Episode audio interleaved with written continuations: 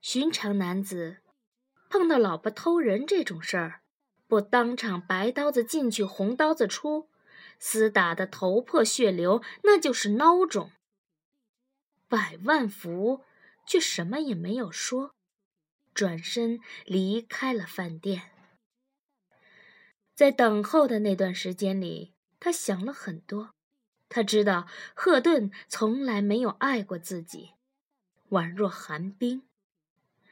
原本他想用胸膛去捂，用手心摩挲，将冰河化为潺潺细流，不想纵你千般打造，万般温存，他还是自成一体，我行我素。他曾后退一步想，赫顿不是一个风流成性的女人，虽然对自己没有激情，对别的男人也是视而不见，淡然如水，索性不再强求，随他去了。却不料在一派淡然之下，竟早生一心。极度的震惊和失望让百万福失去了反击的能力，眼睁睁地看着这对淫乱男女，仿佛被施了定身法，什么也说不出来。俗话说粘人出豹子，百万福是个粘人，可惜没有变成豹子，而是变成了一只兔子。一夜未睡，两眼熬得通红，从此他晚上就躺在诊所的弗洛伊德榻上，一大早就离开，漫无目的的狂走。这种时刻，首先是脱离接触为妥。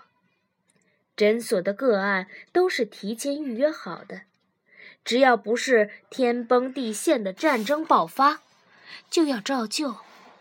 真不知赫顿如何应付这样的工作量，但百万福管不了那么多了。如今他一脑门子转的就是他是谁，他和他认识多久了，他们今后会怎么样。每一个问题都似一柄钢叉，刺穿了百万福的心脏，在火上慢慢炙烤。好在今天的百万福已经受过心理训练了，不像一般的凡夫俗子那样处理奸情。他不断地对自己说，要冷静，先把事情搞清楚，再做决定。很费了一些周折，打听到了钱开义的身份和住址电话。当然，最直截了当的办法就是要赫顿提供这些情报。作为有过失的一方，赫顿应该坦白交代。百万福判若是自己问询，赫顿也会原原本本的告知。但是不，百万福怀着一种自虐般的痛楚，亲自搜集有关消息。心理师赫顿的课程给了百万福莫大的帮助，在某种程度上像侦探一样，训练了思维和逻辑。随着有关钱开义的资料越来越周全，百万福的应对方案也出来了，约见钱开义。电话拨通之后，钱开义发问：“您是谁？”“我是百万福。”百万福义正言辞地说。钱开义迅速搜索了自己的记忆，确信认识的人里没有这个名字，就客气地反问：“对不起，我还是想不起您是哪位，可以多提供一些信息吗？”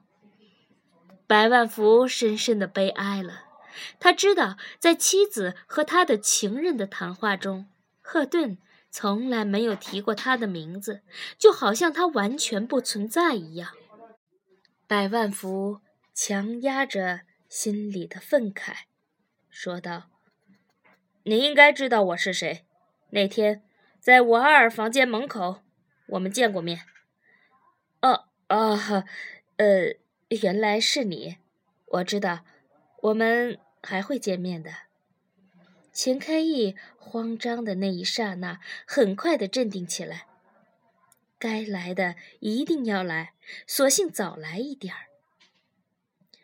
请到那天你们喝茶的那家店，就在那张桌子上。百万福说完就放下电话，在他一生中从来没有这样斩钉截铁过。屈辱可以化为勇气。钱开义本想说那个地方恐怕不合适吧，又一想到自己单位或赫顿那边更不合适。若是百万福提议到荒郊野外，他还不敢去呢。百万福以前是工人出身，自己乃一介书生，不是劳动人民的对手。再说自己也没有普希金那样的勇气，不敢举起手枪，别说不知道哪里能搞到枪，就是为了自己这副好嗓子流芳百世，也不能贸然送死啊！在规定时间，钱开义只好乖乖赴约，坐在他和赫顿曾经促膝谈心的地方，和赫顿的老公短兵相接，感觉森然。又一想，这样的场合也好，灯红酒绿，想来不能拳打脚踢，刀兵相见。钱开义从来没有正面见过百万福，那天慌忙之中，也来不及细细端详。今天一见之下，可能是自己理短，反倒觉得自己身穿一身证券蓝制服的百万福，血腥与肃穆交织，脸上端坐的时候也是一表人才。百万福说吧。钱开义说，是你叫我来的，该你先说。百万福说，就说说你们如何认识的，你为什么要当小三？这是一个尴尬的问题，钱开义完全可以拒绝，但是钱开义欣然接受，因为那些镜头在他脑海中曾经漫放过千万次，他早就想一吐为快，但是向谁描述？赫顿和他的同事是当事人，没有再说的必要，向别人说，毁了自己的声誉。是一个最不适宜的听众，但人家打上门来，自动请求听。对一个以说话为职业的主播来说，钱开义不会退缩。他目不斜视地说，在应该说出真相的时候保持沉默，是一种卑鄙。告诉你，我不是第三者，你才是。